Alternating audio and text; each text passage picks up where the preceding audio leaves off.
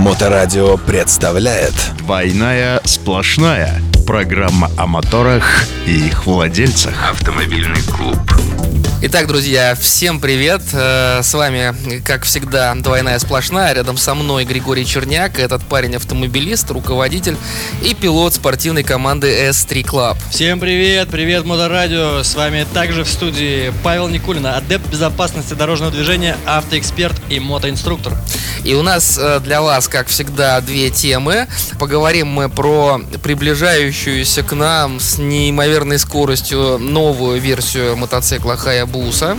И поговорим про хай-тек вне управления транспортных средств. У нас такой хай-течный выпуск, да, получается? Класс, погнали. Начинай. Новости автомото мира Итак, поговорим мы сегодня про Suzuki Hayabusa Gen 3, 22 год. Все подробности в этом выпуске. Облом лишь в том, что мотоцикл появится в линейке лишь в 22 году, но кто его ждал 10 лет, готов подождать еще 8 месяцев. Встречайте, Suzuki Hayabusa Gen 3, третье поколение, официально представлен со всеми характеристиками. Да, мотоцикл этот выпускался до 2018 года. С 2018 года мы его потеряли в салонах, хотя э, в Штатах он, э, насколько я понимаю, выпускался и после 2018 года. Не суть. Значит, скоро у нас появится э, новый Hayabusa. Напомню, что первое поколение было представлено в конце 90-х. И это был такой первый супер, как знаешь, супермод, да, суперкар, супермод, супербайк, гипербайк, да, их еще называют. А мотоцикл имеет огромную армию поклонников. Э, чем он заслужил такую любовь? Он заслужил такую любовь своими, в первую очередь, моторами. Он заслужил такую любовь максималкой. Напомню, что до 2000 года, когда был, был, была ограничена электронной версия максималка, этот мотоцикл валил, ну, некоторые говорили 350, нынче только 300, только 300 звучит круто, да? Только 300. Но раньше скорость была доступна даже 350. Давай пройдемся по спекам. Hayabusa Gen 3 модели 22 года получил такой же по объему, но переработанный литр 340 кубовый двигатель, способный выдать 150 э, ньютон-метр крутящего момента на 7000 оборотов в минуту и 188 лошадиных сил мощности. Максималка по-прежнему ограничена отсечкой в 299 км в час, но все остальное совершенно новое. Ну, во-первых, хочется сказать, что мотоцикл теперь полностью электронный стал и управляется системой специальной SIRS она называется. Подожди, да? то есть получается э, он не бензиновый? Да здрасте, бензиновый, конечно. Мотор-то 1.4 бензиновый, 1.340. В смысле управляется он электроникой. Специальная система SIRS, мой английский прекрасный. Suzuki Intelligent Ride System на базе Throttle by Wire что позволило внедрить все самые современные технологии контроля мощности, тяги там и так далее, да, для того, чтобы облегчить водителю жизнь, да, облегчить водителю. Более того, Suzuki запихала туда специальную с собой разработанную систему ABS, которая называется Suzuki Motion Track Anti-Lock Brakes, ну или MT-ABS, которая анализирует не только вращается колесо или не вращается, как обычный ABS, а еще анализирует э, состояние дорожного полотна. Но все мы знаем, да, что на машине даже когда едешь едешь по кочкам, врубаешь АБС, то получается совсем плохо, тормозной путь растягивается. Здесь, э, я так понимаю, что от датчиков на подвеске получает э, блок управления анализ дорожного полотна и отстраивает работу АБС, исходя из э, этой информации. Помогает пилоту не натворить дел в сложных условиях. Suzuki Hayabusa это по-прежнему достаточно большой слонопотам. Его вес составляет 264 килограмма при идеальной развесовке 50 на 50. Это всего на несколько кило меньше, чем в 2011 году. Если взглянуть на раму, маятник и подрамник, можно увидеть много небольших изменений, призванных повысить жесткость конструкции и сделать ее чуть легче. Но идея, по сути, не изменилась с 2011 года. Да, то есть поясним, а, много небольших изменений. По сути, мотоцикл остался тот же, да? Раму чуть усилили, мотор чуть-чуть перенастроили, я так понимаю, что-то переделали, возможно, там материалы, да, облегченные какие-то версии. Ну, короче говоря, переделали немножко мотор. По внешке, по внешке он изменился. То есть, да, он узнаваем на 700%, но э, очень много по пластику, по внешке новое. Действительно, мотоцикл стал смотреться шикарно. А вот что действительно поменялось, так это так называемый кокпит пилота. Ну, то есть там вот где вот э, водитель мотоцикла находится. Настоящий пульт управления космолетом написан в статье из 2000-х, сохранивший шарм этой эпохи со всеми стрелочными циферблатами, в то же время демонстрирующий в цифровом виде такие интересные показатели, как действующие настройки, угол наклона мотоцикла в повороте, тормозные усилия и очень много э, другой полезной информации. Я вычитывал даже, что э, боковые перегрузки он показывает, какие испытывает мотоцикл и, соответственно, водитель, да, во время прохождения поворотов.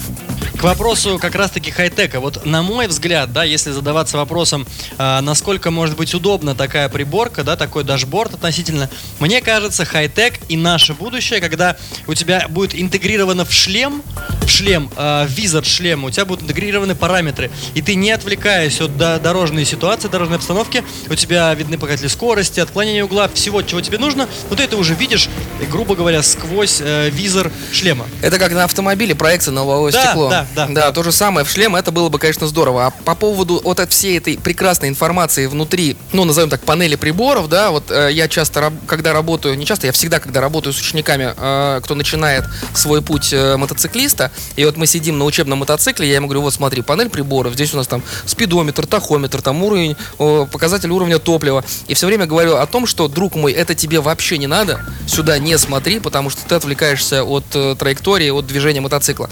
А представляешь, какой соблазн посмотреть во всю эту красоту, да? Спрашивает, зачем она нужна, кому ее На делали? Вот скорости 300. да, да, да. Вот для меня, допустим, это абсолютно абсурдно. Я не понимаю, зачем это нужно. Плюс к этому надо сказать, что японцы, они же особенные извращенцы. Да простят меня все любители японской техники, к которым я тоже отношусь.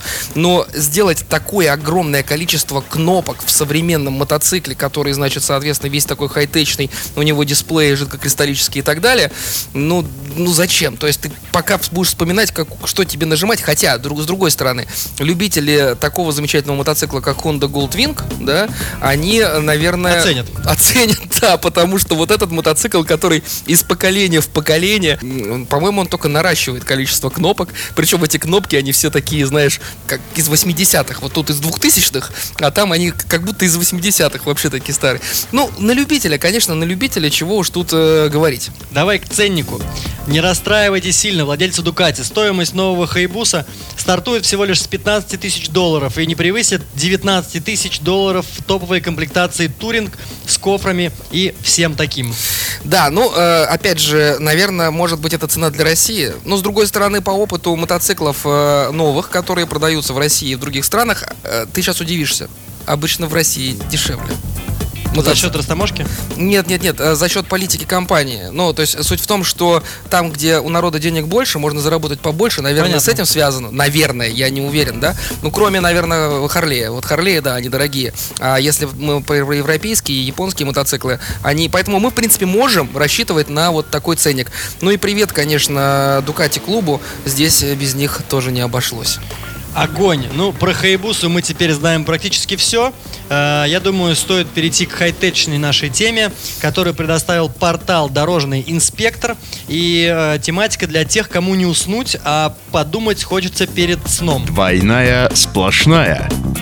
Да, ну, собственно говоря, э, подумать тоже про хай-тек, да. Э, Мы говорим о том, что у нас мотоцикл умеет э, анализировать дорожную обстановку, значит, отстраивать усилия на АБС. Японцы же, да, что-то сегодня много про японцев. Японцы же с Хондой, да, сделали мотоцикл, который без подножки сам стабилизируется, стоит, ты можешь с него может подъехать к тебе там и так далее. То есть техника становится автопилотной. Собственно говоря, об этом и поговорим. Очевидно, что в недалеком будущем придется менять законодательство в сфере перевозок в связи с появлением беспилотных автомобилей. Они уже есть. Другое дело, что э, мы их не встречаем на дорогах общего пользования. Но все дело времени. А, вопрос ко всем, в том числе и к нам с тобой, Гриша, к вам, слушатели уважаемые. Кто будет являться субъектом права в случае, если транспортное средство, управляемое автопилотом, а единственный человек находится на пассажирском сидении? Кто виноват в случае ДТП?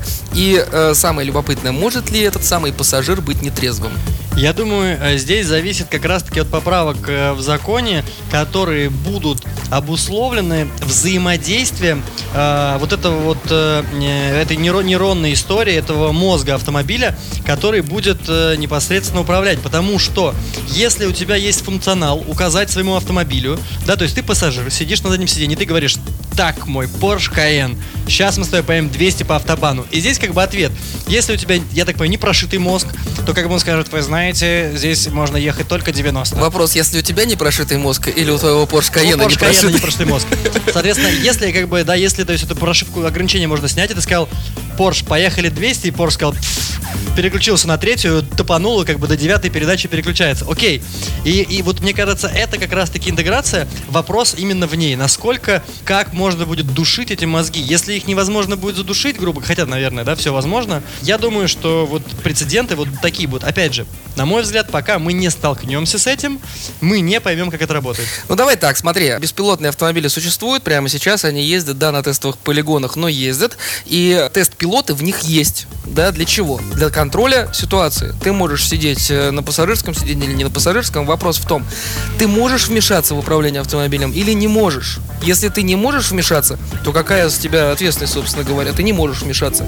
Если можешь, значит, ты ответственный. Здесь тоже такой вопрос, понимаешь, вот опять же разберем простую ситуацию. Ты сидишь сзади, твой Поршик едет э, и ты понимаешь, допустим, Porsche сейчас нарушит правила дорожного движения. Или, допустим, Porsche не нарушит, но нарушает кто-то другой, и ты хочешь, грубо говоря, в моменте исправить эту ситуацию. Но это же нонсенс, потому что ты, сидя сзади, не всегда можешь четко, грамотно среагировать и э, понять все, да, функции, которые вот есть в моменте, все допы, которые есть в моменте. Наверное, будут использоваться, не наверное, точно будут использоваться умные технологии, да, которые сейчас уже есть в автомобилях, э, расстояние, полосность и все остальное. Ну да, да, согласен, согласен. Вопрос в том, что если гипотетически появятся такие автомобили, где нельзя никак вмешиваться в управление, вот как ты сказал, да, говоришь, там, поехали домой, и он едет домой, да, что-то случается, кто виноват? Скорее всего, мне кажется, будут виноваты э, операторы э, как вот этой системы, да, а операторы этой системы, они же не хотят быть виноватыми. То, что, представляешь, там, как вот у нас на телефоне операторы, там, э, без рекламы всякие, там, МТС и Билайн, и Теле2 и так далее. Вот так же будут операторы этих систем, ты будешь к ним подключаться, они будут следить за трафиком, там, и так далее. У них, представляешь, какое огромное количество ответственности будет? Будут страховые компании. Кто выиграет во всем этом? Страховые компании, которые будут, да, немножко платить, но очень немножко собирать. Интересно сейчас, да, такая бизнес, бизнес-модель вырисовывается в голове, а не подумает ли заранее о том, чтобы начать разрабатывать, да, вот этих вот операторов. Да, да. Причем, если можно будет э, не нести ответственность, то, соответственно, можно будет употреблять алкоголь. Разумеется, да? И вот э, под этим постом есть замечательный комментарий. Вот один из э, комментирующих написал, что в таком случае некому будет ездить, потому что все сопьются окончательно. А что ездить-то, в принципе? Можно машину послать за алкашкой. Записку положил на сиденье, типа, тетя Марина, нам повторить, как бы. И сказал машине, давай вот э, до, до пятерочки. Там тетя Марина вышла, положила на сиденье, отправила машину назад. Слушай, ну такое урбанистическое будущее. Очень интересно, это будущее увидим мы своими глазами и потрогаем это, либо наши дети или внуки. Вот тут вопрос. Учитывая скорость развития событий и скорость э, развития э, технологий, да, 70 лет назад даже близко не было того, что сегодня бы это бы показалось бы фантастическим сном. Мне да? кажется, если 70 лет назад показать кому-нибудь ТикТок, то, слушай, э, то люди очень сильно расстроятся от того, что как бы вот сделали их дети. И, и пони- и понимаешь, здесь как бы такая-то история идет на самом деле. Это палка о концах. С одной стороны, прогресс идет неумолимо вперед, а с другой стороны, умы деградируют, потому что вот, ну, Потому что все спиваются, понимаешь? Уже даже не надо ходить к тете Маше, можно машину отправить с запиской. а Да. потом смотреть ТикТок. А потом смотреть ТикТок. да. Ну вот как-то так. У нас, наверное, в целом все. Поэтому мы пойдем, откроем старые запылившиеся книги, начнем их читать, возьмем старый советский мотоцикл, пнем по кикдауну посильнее. Запишем это на видео и выложим в ТикТок. Отлично. Ну и при всем при этом мы погромче включим моторадио. Обязательно. Все, с вами был э, Григорий Черняк. Павел Никулин. До новых встреч. Всем пока. Программа о моторах и их владельцах.